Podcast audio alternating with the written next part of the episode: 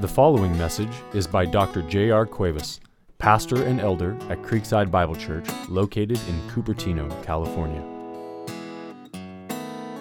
You can uh, open up your Bibles to Galatians chapter 6. Uh, this is Galatians chapter 6. Oops.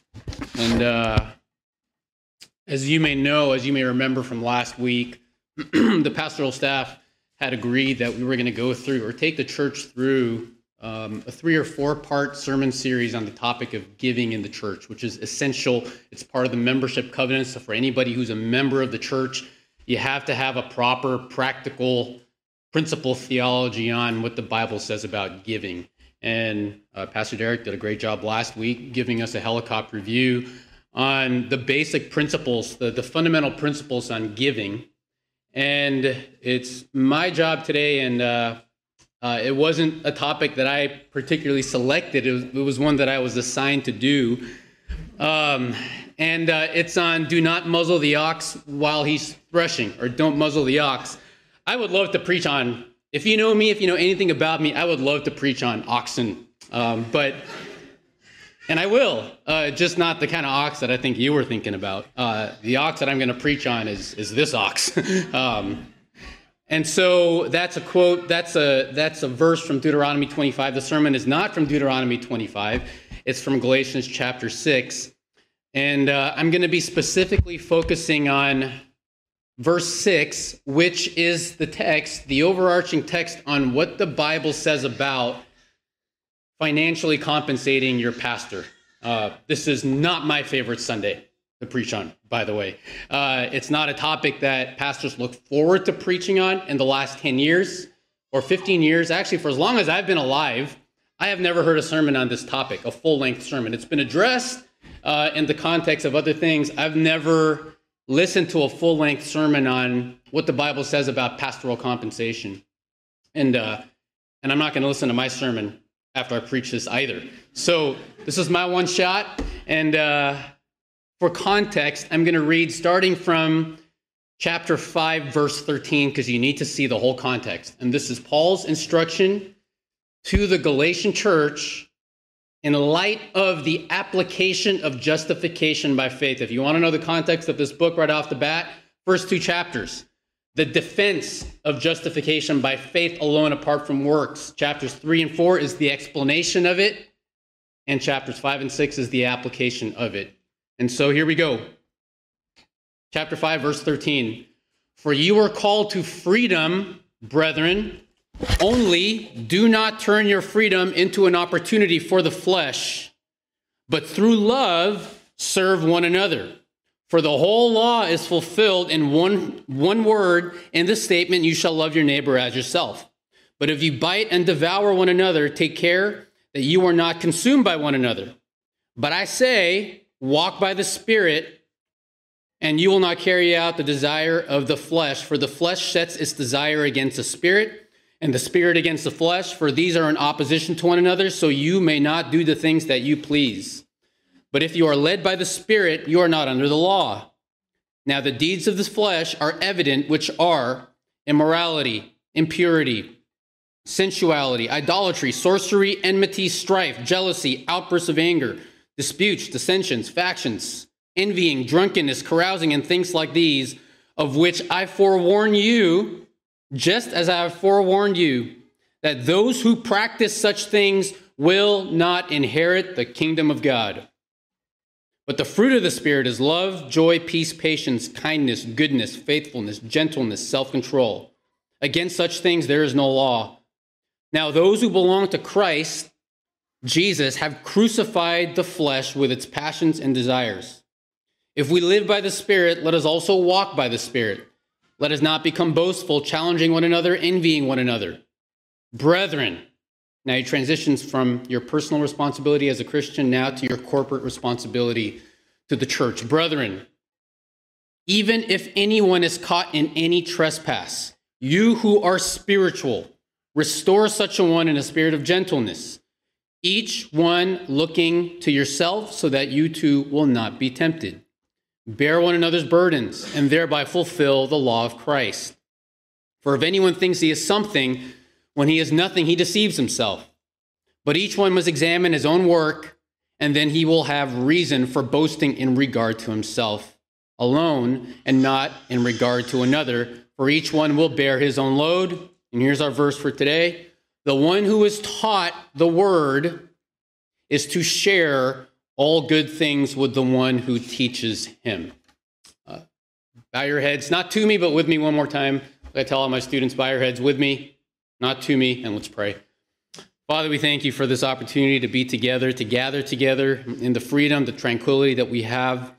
Um, and we do pray that your Holy Spirit would open up our hearts to receive the word, which is able to save our souls, which has saved the souls and sanctified the souls of so many uh, from one generation to another since the birth of the church. And it's in your Son's precious name we pray. I want to give you an insight as to what I have to think through, what we have to think through as ministers, as teachers of the word. As a minister of the word, we think about the example, the words of Paul uh, to the Ephesian elders before he left for Jerusalem, when Paul was defending the integrity of his ministry. And as a minister of the word, as Paul said, the integrity of my teaching ministry as a pastor, as a Bible teacher, is hinged on whether or not I have the ambition to preach and teach the whole counsel of God, as Acts 20, verse 27 says, publicly and house to house, personally, in public, and with sincerity. You admonish each one with tears because we cannot shrink from declaring to you anything that's in God's word or anything that's profitable and how much of the Bible is profitable for teaching, reproof, correction, and training in righteousness. It's everything. In other words, if the Bible talks about something, you need to hear it and we need to teach it. We don't have a choice. Now, we can't always get through the whole Bible. If we did, um, I don't know how long we'd be here, but it is our responsibility to give you everything that the Bible says about everything that it talks about. That said, there, when I jumped into pastoral ministry, there were three sermon topics, three sermons that I would refer to as initiation sermons because they're the topics that are not difficult to interpret necessarily. They're just Bible topics, biblical topics, theological topics that are a little bit or very uncomfortable to to preach on because they're either awkward or because you know that people get quick to anger when they hear it. And uh, one of them is what the Bible says about biblical masculinity and femininity and how that relates to the roles of men and women in the church. And uh, I did pass that test. Uh, did it back in 2012 at a college retreat, and some of the, the folks who were there are actually still here at the church. And that was hard because you can imagine what it's like for me to have spent that much time trying to figure out what it means to be a woman and preach it. That was hard. The second one was I'm going to use some uh, figurative language here because we have kids in the room. Um, we should have done children's church today. What the Bible says about the birds and the bees to middle school boys. Uh, imagine taking that topic and teaching it to bags of testosterone. Um, I passed that test as well last December by request of the eighth grade boys in our school. And they said they wanted two days on it. Um, I was going to die. I did that and I passed the test. And the third one, which, as I've said, I've never heard a message on, a full Bible exposition on, is what the Bible says about financially compensating your pastors.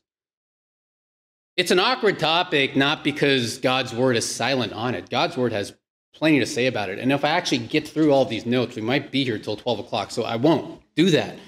It's because it's awkward. It's a, it's, and I'm not afraid to say it because every pastor who's honest, right, who's a man of integrity, who's free from the love of money, who's not fond of sordid gain, would find it awkward to preach on that topic. And that's why they usually invite the guest pastors to do it. Which I did, by the way, at another church back in October. There was a Sunday where I wasn't here. It's because I went to that church to preach on, and I said, So, what would you want me to preach on that you don't want to preach on? And he said, Money. And so I did. And uh, I got assigned this topic today. And by the way, as for my own credibility, even if I don't have to do this, you have to know that as I prepared this message, I have never, ever asked any church, including the ones that I've served in, including this one, I have never asked any church for money. And I've never demanded or even requested for a raise in my salary. You can ask every person who knows my salary and who's been in charge of my salary at every church, and they can attest that that is true. I have never had the responsibility of preaching through this topic, and again, nor have I ever heard this topic preached. Um, I mean, close your eyes and raise your hand. If you have heard a full length expository sermon on what the Bible says about paying us, raise your hand. And that's why, as a result, the churches that I've been a part of are largely uneducated on the topic. And when you're not educated in something that's in the counsel of God, the church can tend to have an unhealthy view on that particular topic. And in this case, just some examples of what I've heard in the past. And I was I was asked to share some personal examples just to be transparent about what I've seen.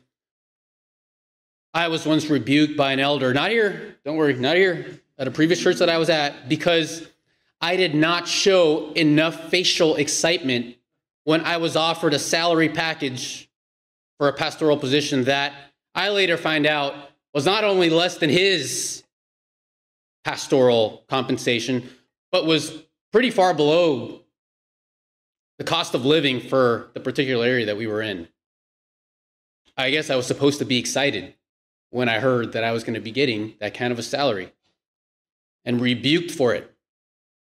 On the flip side, I've also known of pastors who have flown into LA for the Shepherds Conference and expected and demanded that their host family provide them a new clean pair of underwear because it's not muzzling the ox. Don't muzzle the ox. Don't need to put underwear on you to do that.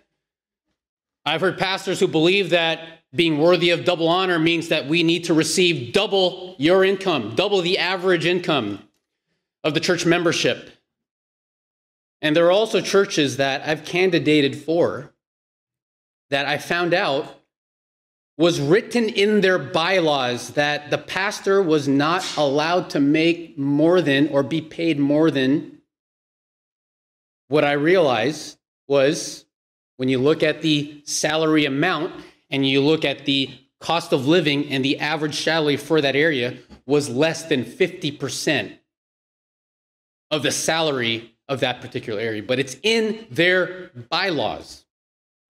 So you see the extremes so, some of the questions that people ask about this topic, and I'm not going to go through each of these questions necessarily. My hope is that as, as we give you the Word of God, it gives you the context, it gives you the lens to then answer these questions, or at least equips you to think through these questions. But here are some of the questions that people ask about pastoral compensation, because you cannot talk about the topic of giving in the church and skip this particular topic. One is Is the church mandated to support its pastors financially?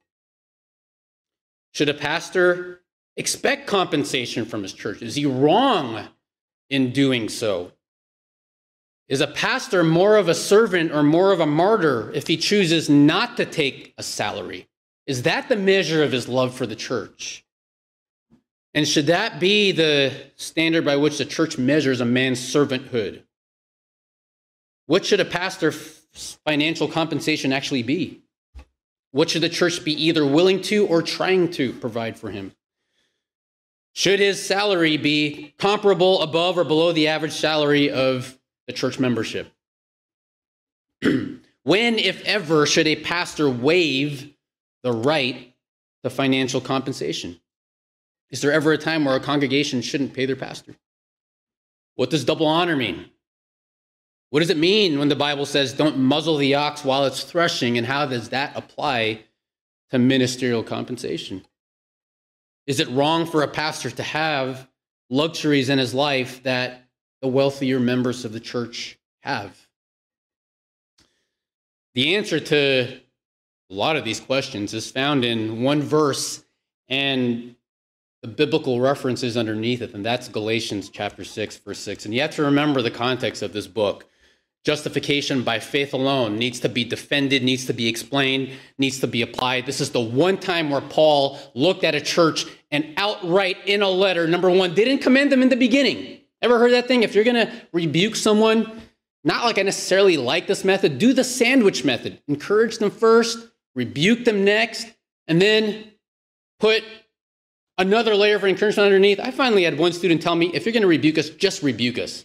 Don't smile when you do it. Just do it and get it over with. And with Paul, here's a church that is getting justification by faith wrong, both in its doctrine and in its practice. And he says, You foolish church, you foolish Galatians. How PC can you get with that? You foolish Galatians, you've abandoned the true gospel. And if anyone preaches a different gospel in content and in practice, let him be accursed, even if you think he's an angel because, right, the church was fall, had fallen into the trap of believing that you're justified by the works of the law, not by faith alone. And in the flip side, because think about this whenever a church is, is practicing legalism, when they think that those works are going to save them, they start neglecting the whole other body of works that don't save you but ought to be the application of justification by faith. And so when you walk into a legalistic church, you know two things. Number one, they're doing a whole lot of stuff that you don't need to be doing, and they're not doing a whole lot of stuff that they need to be doing. Justification by faith needs to be defended, it, need to be, it needs to be explained, and it needs to be applied. How is it applied in your personal life? Number one, you are called to freedom right? If you're a lady here, no, you aren't. You do not have to wear skirts to church. You do not have to wear head coverings. If you're a male, you don't have to be circumcised. Thank goodness. Maybe you have. Don't care, right? But in your freedom, you're called to, out of love for one another, serve one another. Why? Because the whole law is summed up in this you love your neighbor as yourself. Love your neighbor. There is no law against that. And because of that, we walk in the Spirit because who empowers us to love our neighbors by ourselves? Who produces the fruit of love, which results in joy, peace, patience, kindness, goodness, faithfulness, gentleness, self control? It's the Holy Spirit. And you have a personal responsibility to love one another and to walk in the Spirit. And that is the proof that the gospel is alive in you. Those who are justified by faith and not by the works of the law will express it through loving one another and walking in the Spirit and not gratifying the desires of their flesh in a habitual, unrepentant manner. But there is a corporate application as well brethren, right? If anyone now, now, in other words, look outside of your life, look outside of even your own family. Church life worship is not just about your family. If there's anyone in your midst, Galatian church, who number one is a sinner, what do you do? If anyone is caught in any trespass, doesn't mean anyone just stumbled into sin, but someone has been overcome by trespass, is having trouble getting over it, refuses to get over it. You who are spiritual, you who are walking in the Spirit, so if you're not spiritual, if you're sinning the way they're doing, keep your mouth closed. But if you are spiritual, you who are spiritual, restore him. If there is a sinner in the church who was caught in sin and cannot get out of it, it is your responsibility, if you are walking well, to get them out. If there is someone who's suffering in the church, bear one another's burdens and thereby fulfill the law of Christ. Your life becomes harder so that their life becomes easier. How do you know you're fulfilling the law of Christ? How do you know you're loving your neighbor as yourself? Your life is getting more difficult because you're bearing the burdens of the other people in the church who are having difficulty to make their life easier. If there's a sinner in the church, restore him. If there's an afflicted person in the church, part of justification by faith alone applied is you bear his burdens.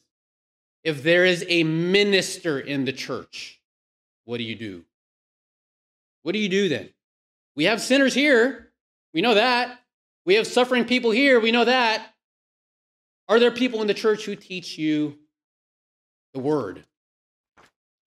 We as a church, you as a church, I as a minister need to understand what God's word and God's word, okay, not the culture, not our personal experiences with the Word of God, which is able, right? Which is able and profitable, right? To teach you, to rebuke you, to train you, to correct you in righteousness, the Word of God, which is able to give you everything you need for life and godliness, what God's Word says about the financial provision of the pastors and the teachers who labor in teaching you the Word of God.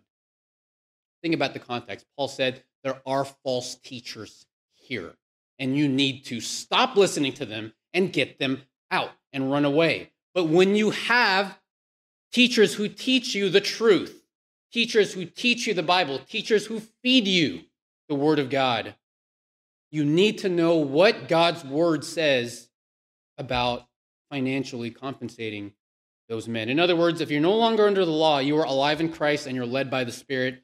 If you're alive in Christ and you're led by the Spirit, you live as Christ does, right? What Paul says, I, it's no longer I who live, but Christ in me. And you walk in the Spirit, and if, you're, if Christ is in you and you walk in the Spirit, you will value those who truthfully proclaim Christ and teach his ways to you.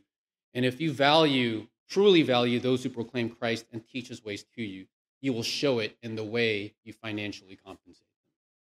This isn't a light topic. This is a this is a major topic. It's not a negotiable topic either. And the Bible is not silent about it.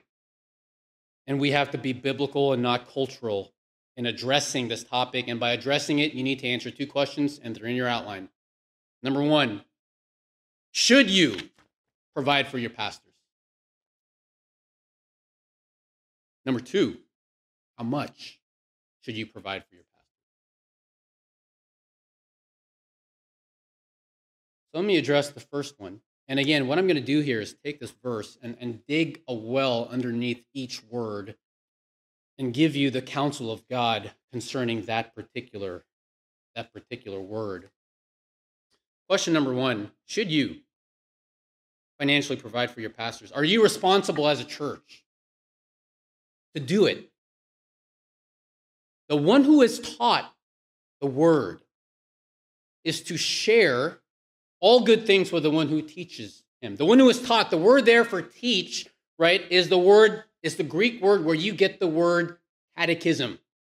Catecheo, right? Catechism, where you formally, systematically, in a detailed, comprehensive way instruct a particular person in a specific discipline of learning, right? So when a teacher teaches students in the classroom and gets them through a whole curriculum, he or she is literally, right, in a non-religious way, catechize, cat, or Er, catechizing those students, right, going through every major topic, every major theme, making sure they systematically understand everything they need to know about that particular subject or topic. If you're a teacher, you understand that, right? That's why the school year is really stressful, right? Oh, even if we miss days, it's stressful. Why? Because we can't get through the curriculum. We need to get them through everything.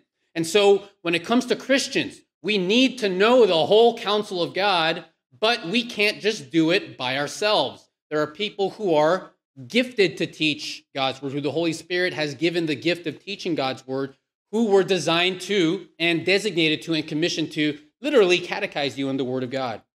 Everyone, in one sense, is called to teach and to admonish the Word at some level.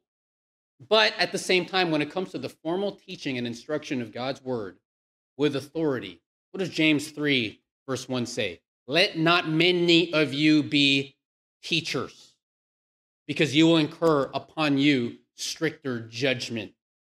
The majority, actually, you can put it this way everyone here is called to be a servant.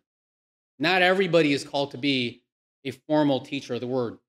Those who are taught the word in the church are the majority, which is why right now there are, I think, about 200 of you there, and how many are up here? That's, that's how instruction works. That's how formal instruction works. The majority of God's people are those who are taught the word. So who's this referring to? The one who was taught the word is every single one of you. The one who is taught the word, again, that's the majority, right? Which is why, you know, when people, well, everybody's a theologian, everybody can be a teacher. yes and no.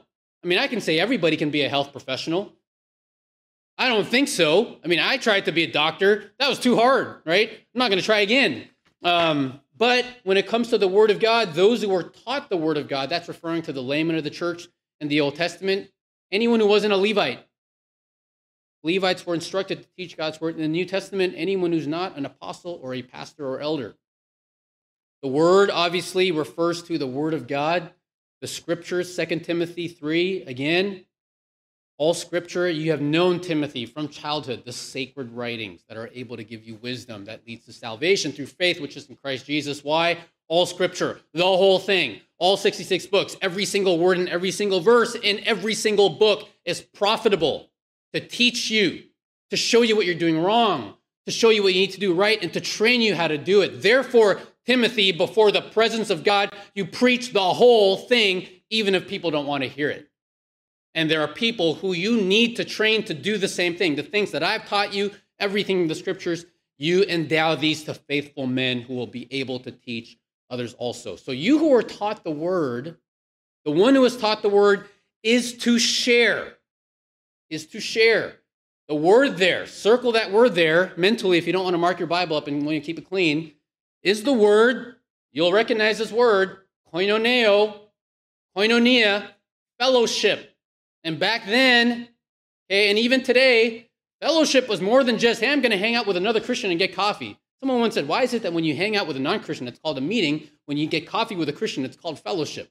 No, fellowship is partnering in a common cause, and you can partner in that in a spiritual way or in a financial way. And so in Acts chapter 2, 44 through 45, and this is the overtone here, right? When Paul is saying, you are to fellowship you are to share, and it says, all who had believed in the early church, 44 through 45, were together, had all things in common, all things in fellowship. They began, think of the rich young ruler's conversation with Jesus, selling their property and possessions, not taking a vow to poverty, selling their property and possessions, and were sharing them with all as anyone might have need.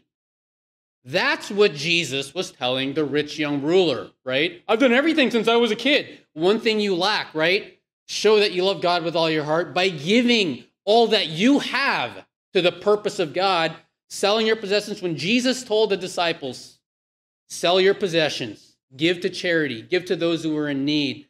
In Luke chapter 12, was he talking about taking a vow of poverty? No, he wasn't. Because what do you see then in the book that comes after the Gospels, Acts? Believers who are also wealthy selling their property, selling their possessions to give to the church and laying those proceeds at the apostles' feet. In other words, Christ was saying, steward your material resources in a way that meets the needs of fellow Christians and the needs of the church. Fellowship, then, is both a spiritual endeavor and a financial endeavor. And who, if you're taught the word, who are you supposed to share it and fellowship it with? With the one who teaches him. Speaking of those who have been designated by God to formally, regularly, frequently, systematically, and with accountability and stricter judgment, teach you the Word of God. The birth and the growth and the maturity and the viability and the sustenance of God's people has always depended on the proper and sound preaching and teaching of God's word to God's people. You see that throughout the Bible. In the Old Testament, why do you think the Levites didn't get their own territory, but were called to spread in 48 cities across the entire land of Israel? Because it was the Levites' job, according to Deuteronomy 33, verse 10, to teach the law of the Lord and lead the people to God, to the worship of God, and they wanted to make sure it happened in every tribe so that all 12 tribes of Israel would understand God's law, live according to God's word, and worship God. You Levites need to be everywhere. You have your own possessions, you have your own pasture lands, your own inheritance, but you need to be everywhere because every tribe needs to know the word of God.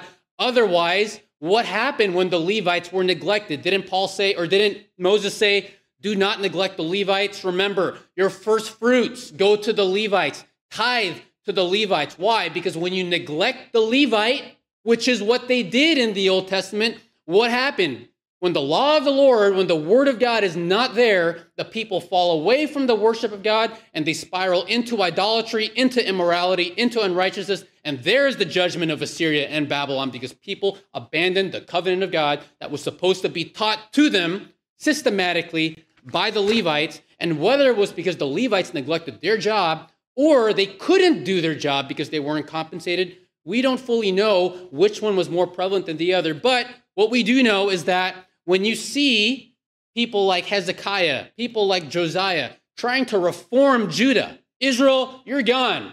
Assyria's taken over you. Here's Judah, right? You have two good kings. What's always part of their what's always part of the reformation?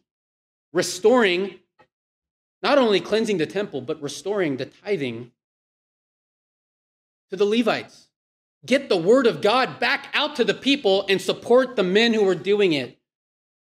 Judah eventually fell to Babylon, which uh, we all know of, and then after 70 years, they returned providentially through King, the king of Persia to Jerusalem through Zerubbabel first and then through Ezra. And then when Nehemiah came, what did he do to reform the people of God, to restore them to being a worshiper, a worshiping people again? Part of his reform was ensuring the monetary and the physical compensation of the Levites again, restoring the tithes, because he realized that the people hadn't done that. God's people have always had a history of neglecting to compensate the ministers of the word and whenever there's a reform necessary in the church, right? I grew up in the Catholic Church. What do you think was a principle, was a policy, a protocol there for their ministers that they need to take, not just a vow to celibacy, but a vow to poverty? That is corruption. Both of those. And then in the new, and then in Malachi, after the people were restored, God said, right, you are robbing me. Why? Because you are neglecting to give the tithes. And who are the tithes supposed to support? The Levites. You're robbing the church. You're robbing, well, not the church, because Israel wasn't the church. You're robbing God's people. You're robbing the temple.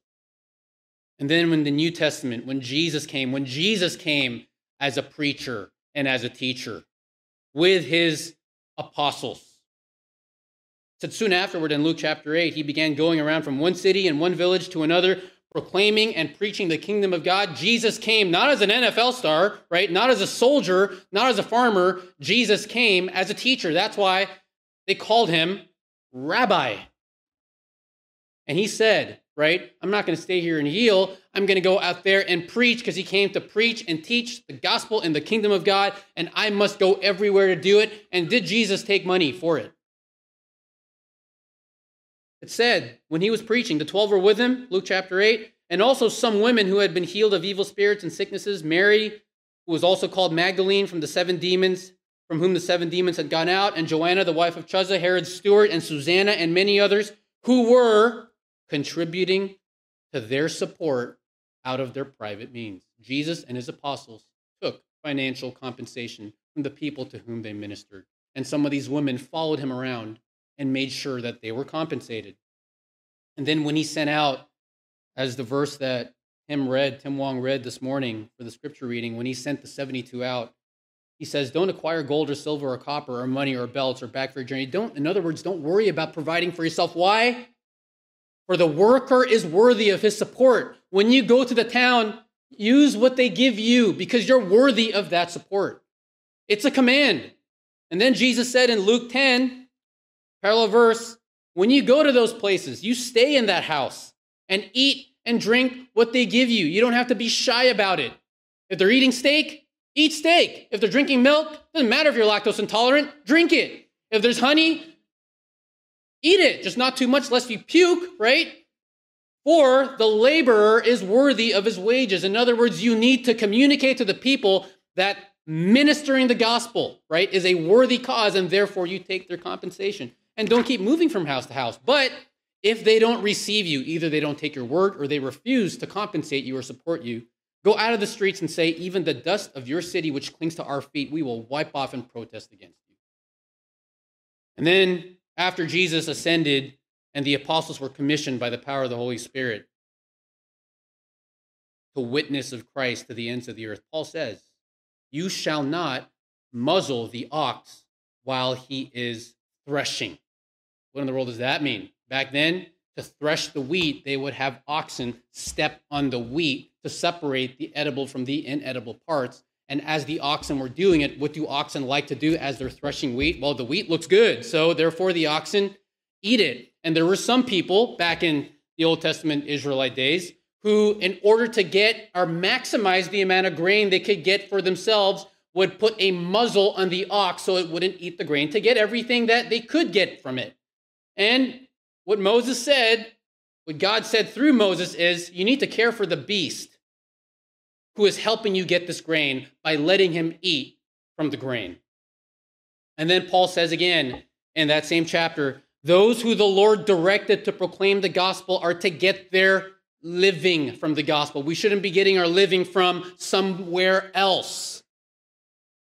And then Paul says the elders who work, who rule well, are to be considered worthy of double honor, especially those who work hard at preaching and teaching. For the scripture says, and again quoting Deuteronomy, you shall not muzzle the ox while he's threshing. And so for ministers, for pastors, here's the mandate we get you need to feed the sheep. For you, it's you need to feed the oxen. I love being an ox. I mean, you know, does the Bible call me an ox figuratively? Obviously, my, my big shoulders show it. I often say if uh, I'd lo- I, would, I would have loved to have said that. The reason why I'm not in the NFL was because I just didn't have opportunity. Even if I did, hey, these breadsticks will break, right? Um, before anybody. But I am an ox, not for you to play matador with, right? Because people do that with their pastors. Well, let, us keep them poor to keep them begging. Let's wave a red cape to keep them running around and keep them in the ring.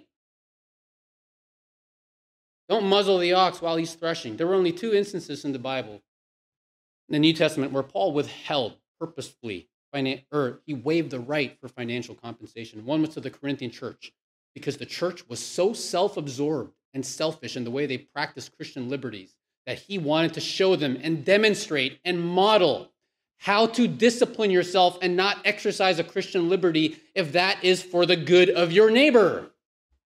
In other words, I'm trying to show you not to just eat everything in front of people who have a weaker conscience, so I'm going to waive my right to, to, be financially compensated by you. But by the way, while I'm doing that, I'm robbing other churches of it. He said that to the Corinthian church.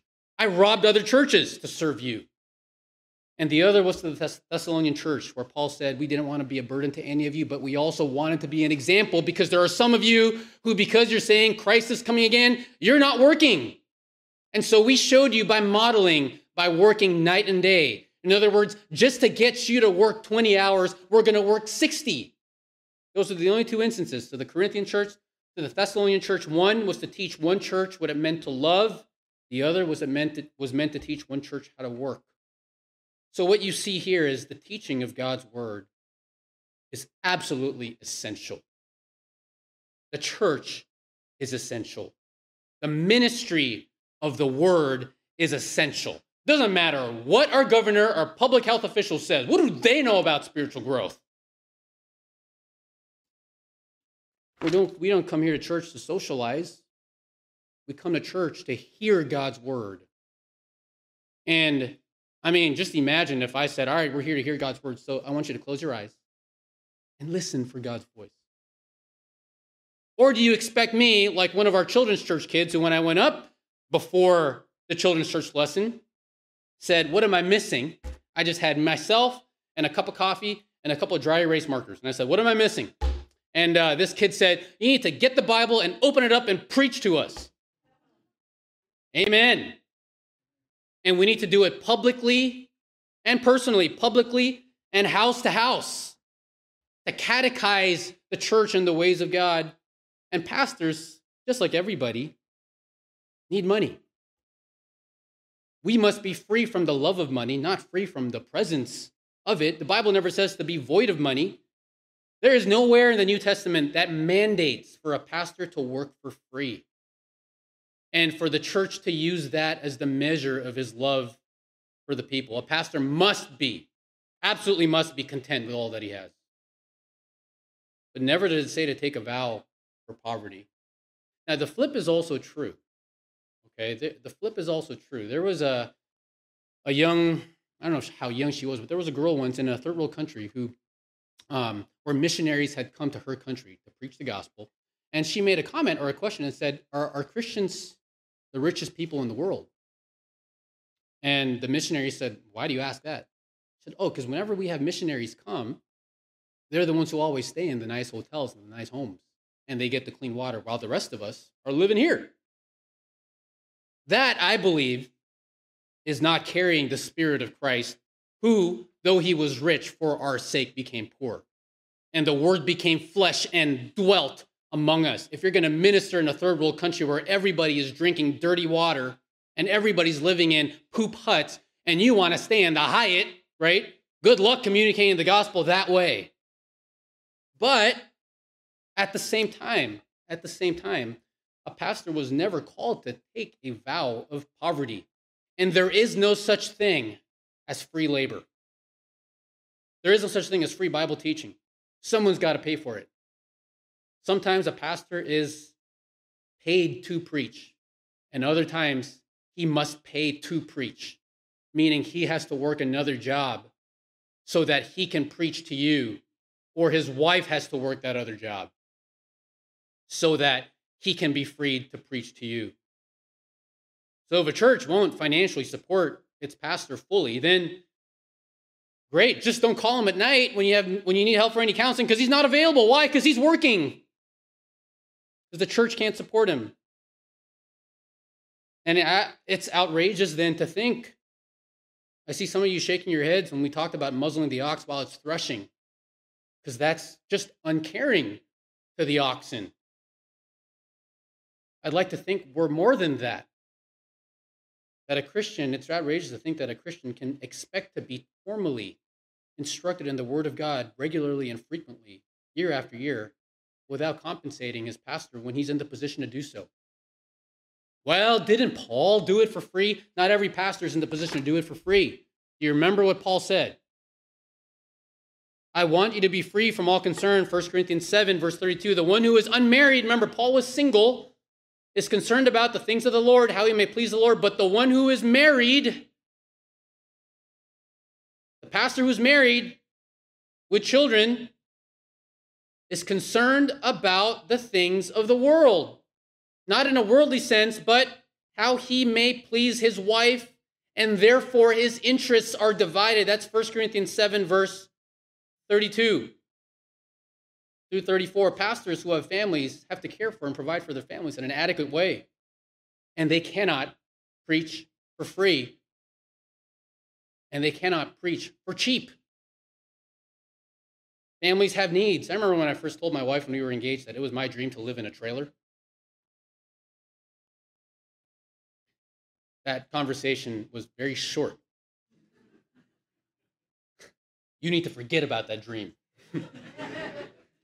I was the kid who loved small things. My dad gave me first dibs when we got to our, our first house in Hawaii. He said, You can pick whatever room you want. And the rest of the things were like, Why does he get to pick? He gets to pick. And I picked the room, the smallest room of the house at the very top of the house. Because my logic was number one, it's easier to clean. Number two, when guests come, they don't have to stay up there. They'll stay at my sister's room, which is what happened every time.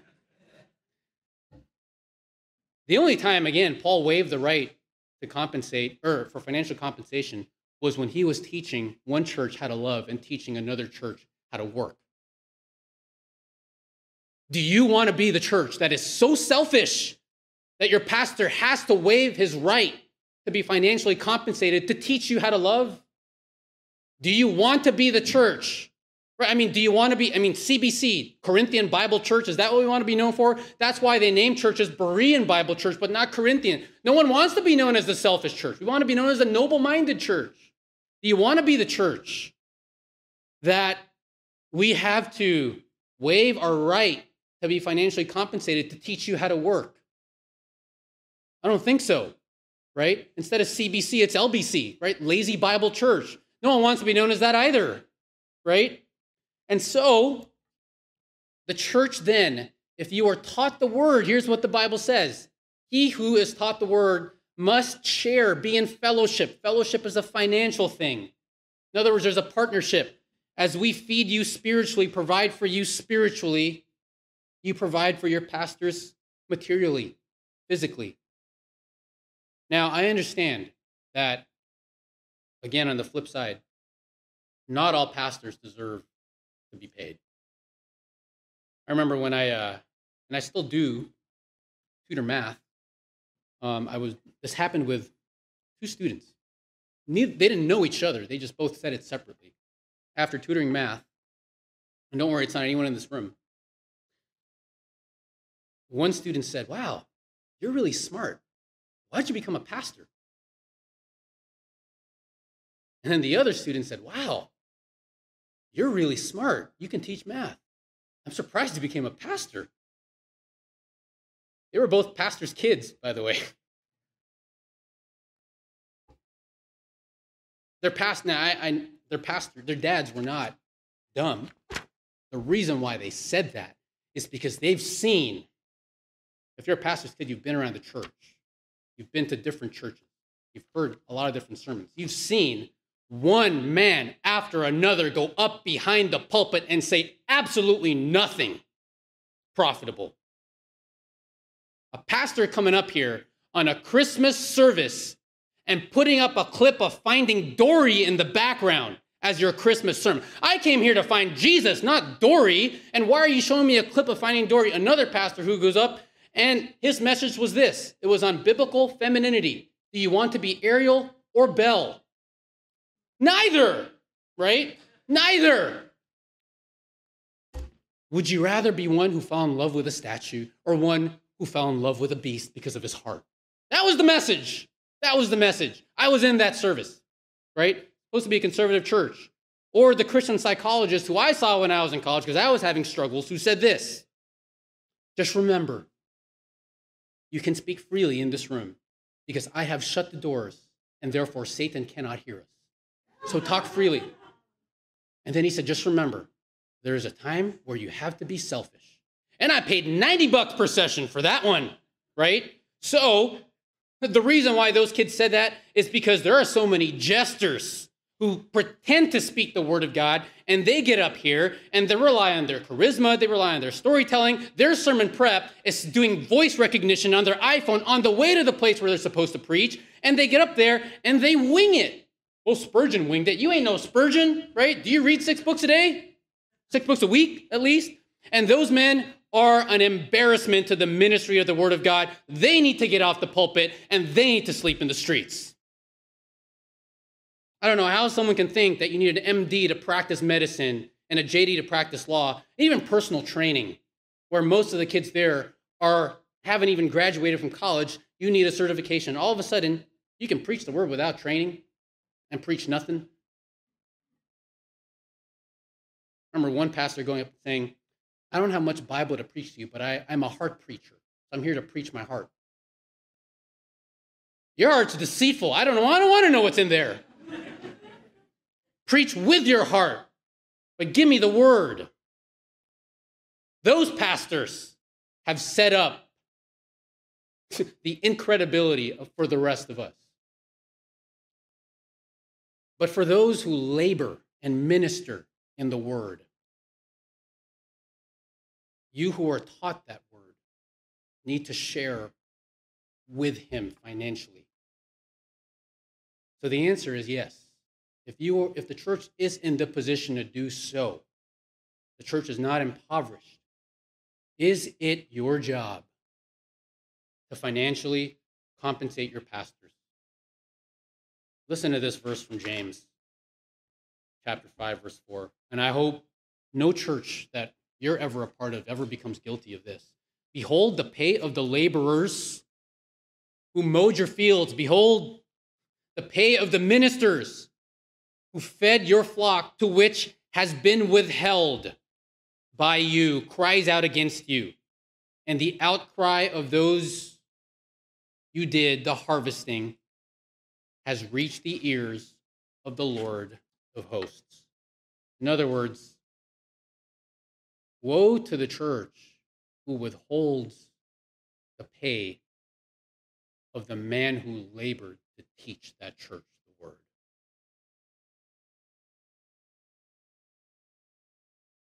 if you aren't desiring or committed to giving generously to your ministers, then I don't see how you, in good conscience, can regularly receive instruction from those ministers. And you have to think what Jesus commanded when he said, if they don't receive you, either they don't receive your teaching, they mock your teaching, or they won't receive you and support you.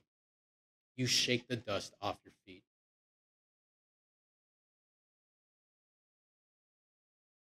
I will not serve a congregation that insists that their pastor needs to have a lower standard of living because that communicates something wrong about the gospel. And I remember being taught that. Don't lower the gospel with you. Jesus commanded it, we fulfill it. There are times and seasons to do it for particular people. Should you compensate your pastors? The answer is yes.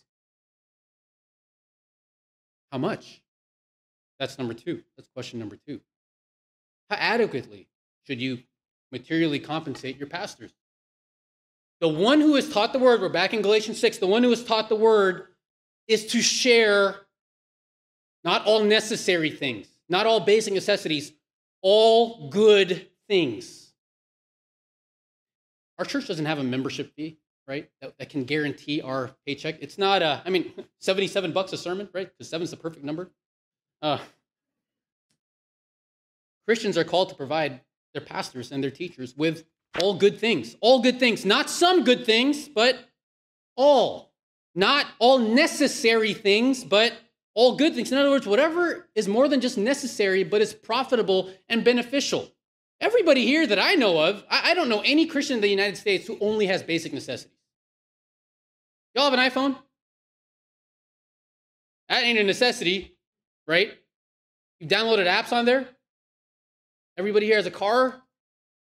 Some of you have pets. You have air conditioning in your home of some form. Some people say no. you all have more than one pair of clothing. I mean, I remember going to the Philippines, ministering at a church there, and I was with a young man who showed me his room, which was at the top of the church. And there was all his stuff, all his belongings, one garbage bag with clothes and a backpack. I said, Where's your stuff? Right here. That's how much we need to survive. We all have more than that. We all have good things. Are pastors worthy of those good things too, or should we withhold it to keep them poor? Paul says, the elders who rule well, especially those who labor hard at preaching and teaching, are to be considered worthy of double honor. Now, does that mean double your income? No, it just means a deep honor. Remember, you honor the widows, you support them, make sure they can stay alive with the elders, double honor. In the same way Jesus said 70 times 7. That, that's not just 490 times, right? I don't keep a checklist when you sin against me or I sin against you, or you check off 490 sins. It's figurative, double honor. When he says you gain a hundredfold, again, it's figurative, double honor, deep honor, greatly valued. It means that you treat and financially compensate your pastors in a way that you desire to show him the value of his work. So when it comes to good, let's get practical here then. What does it mean? Paul says it in 1 Corinthians 9. You can turn there because I'm going to stay on there. 1 Corinthians 9, verses 4 through 7. He says first in verse 4 Do we not have the right to eat and drink? We have the same nutritional needs as you do. Pastors need physical welfare to be taken care of, their food and their drink, their warmth. Our body temperature needs to be the same as yours. Same nutritional provisional needs. And then in verse 5, do we not have the right to take along a believing wife, even as the rest of the apostles and the brothers of the Lord and, of the brothers of the Lord and Cephas? Pastors and teachers need to be compensated in a way that their wives are free to minister with them without having to work. If the church is able to do that. So, how much does it cost to provide for a pastor's wife? Same cost as your wife. Same needs. And we all know that women have different needs than men.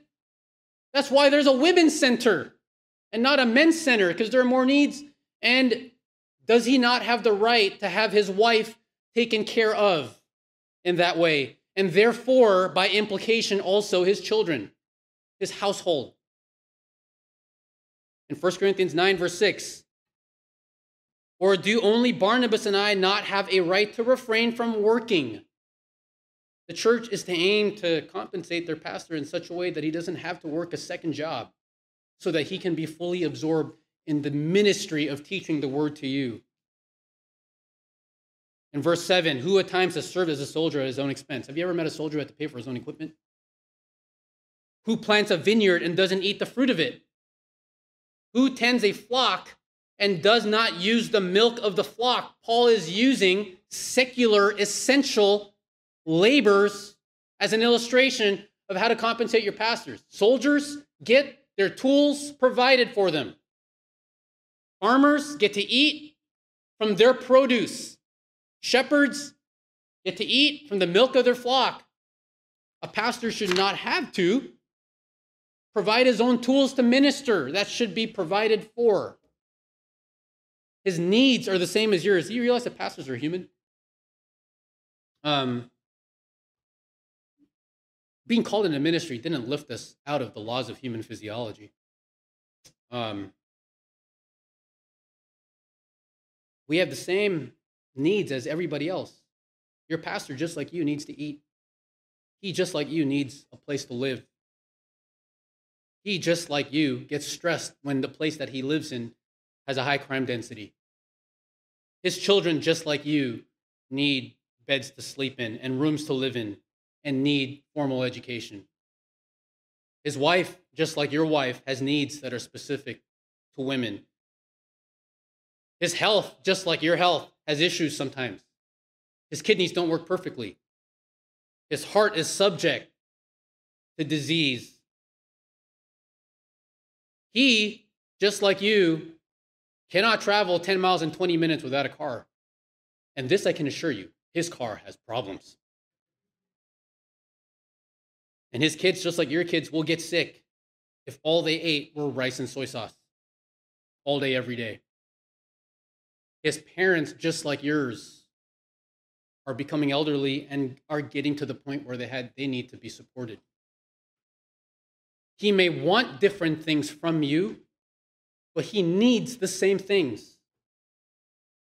He's not a different strand of human race. Have you noticed when you walk in a Safeway, there's no pastoral discount? There's no room for ministers at Kaiser. We all get the same medical debt. And ministry is work. When I uh, first talked through Ecclesiastes to the youth group in 2010, I remember having to tell them, forget everything I said about the last six chapters. It was wrong. I don't know why I took on this, this effort to try to preach Ecclesiastes when I wasn't even done with seminary. When I did finish seminary, or almost done with seminary, I tried, no, I did finish. I tried preaching it again, Ecclesiastes again, because it's written to young people. So I figured if I'm with young people, I'll teach them Ecclesiastes. And then when I got to chapter six and eight again, some of the students said, sorry, I just, I just didn't get it. And that's why I got a doctorate with my dissertation on the book of Ecclesiastes, because that's how much work it takes to make the Bible clear to the people. And it's not just hard work, it's heart work. Paul said it. Apart from such external things, there's daily pressure on me for concern for all the churches. Who is weak without me being weak? Who is led into sin without my intense concern? I will most gladly spend and be expended for your souls. When you suffer, we don't sleep. Because when someone asks, So, what do you do outside of Sundays? And I said, Well, do you stop living outside of Sundays? No. So do you need to be taken care of outside of Sundays? Well, yeah. Who do you think takes care of you? Your pastors do. And therefore, you must provide all good and not just necessary things. If you say all he needs is the basic necessities, and for the rest, he can work another job to do it. That is muzzling the ox while he's threshing. So, how much exactly? Again, we don't have a membership fee. Again, the overarching command in Galatians 5 is you love your neighbor as yourself. I love how John Piper puts it. What does that mean? You rip the skin off of your flesh, wrap it around somebody else, and treat them like they're you. So rip the skin off of your flesh, wrap it around your pastors, and provide for him as you would provide for your own flesh. Because no man naturally hates his flesh, but nourishes and cherishes it. You love your neighbor as yourself. As you seek for yourself, you seek for your pastor. If you believe your family truly needs, I'm just going to put out a number here for the sake of math 200K to survive in this particular region. But you put in your bylaws that your pastor should only get paid 40. Is he worth a quarter of honor? For a person to insist that a pastor can and should be able to make it on much less than himself, he himself is willing to make it, and that his pastor should have a much lower financial standard of living is disgusting. Because everybody here would agree that we need more than just necessities. And there are many pastors who are crying out to the Lord of hosts that their wages have been withheld and God has heard. One of the marks of a healthy church is the love of God and the love of neighbor pervading. And you see that in the proper provision of people who are in need. Throughout the history of God's people, the ministers of the word have been vital and they have been devalued. And every time there has been a reformation amongst God's people, the proper financial provision for the pastors, for the ministers, always had to be re- reinstated. The church is healthy when its members truly value God's word, and members show that they value God's word by making sure that the men who teach the word can do it without distraction. The world is waiting for the message of salvation to get to it. All peoples, all regions. The harvest is plentiful, the workers are few. So beseech the Lord. You pray to God to get this gospel out to the ends of the world. And the gospel can only go out if people do it and if men devote the entirety of their lives and their efforts and bring their families along and give themselves to the work of the gospel without distraction. Because the world is right now headed to hell, and the gospel is the only power to salvation to get people out of the lake of fire into the kingdom of God. The gospel needs to be brought forth. Men need to labor in doing it, and the only way men will be able to do that soundly, accurately, with precision, with fervency, and without fail and without distraction is if the rest of the church joins in participating in the giving and the receiving in the financial compensation of these men. The world needs the gospel. The world needs the word to multiply and grow. I hope you prayed that this morning. More than just God, help us have a fun Sunday. I hope you prayed this morning that the word would multiply, the gospel would be furthered, and by tribulation, many would enter into God's kingdom. How beautiful are the feet of those who bring the message of the good news and how beautiful are the hands of those who support them. Amen. Let's pray. Father, we thank you for this time. We thank you for your word, which gives us clarity in all aspects of life, that trains us in righteousness, that rebukes us where we're wrong, that corrects us to do the right thing. And it's in Jesus' name we pray. Amen. Thank you for listening.